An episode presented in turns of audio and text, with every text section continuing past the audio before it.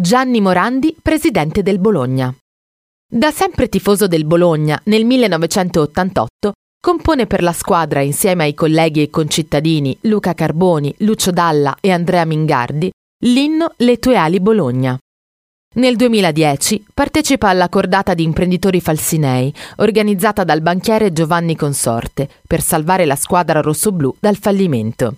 Il 20 dicembre dello stesso anno L'allora neopresidente del club, Massimo Zanetti, lo nomina presidente onorario, carica che Gianni ha ricoperto fino al 15 ottobre 2014, quando il club è stato acquisito dalla cordata statunitense guidata da Joe Tacopina. Il popolare cantante e conduttore televisivo è nato a Monghidoro. Da giovane lavora come venditore di bibite nel cinema della sua città, ma anche come aiutante del padre nel suo negozio di ciabattino.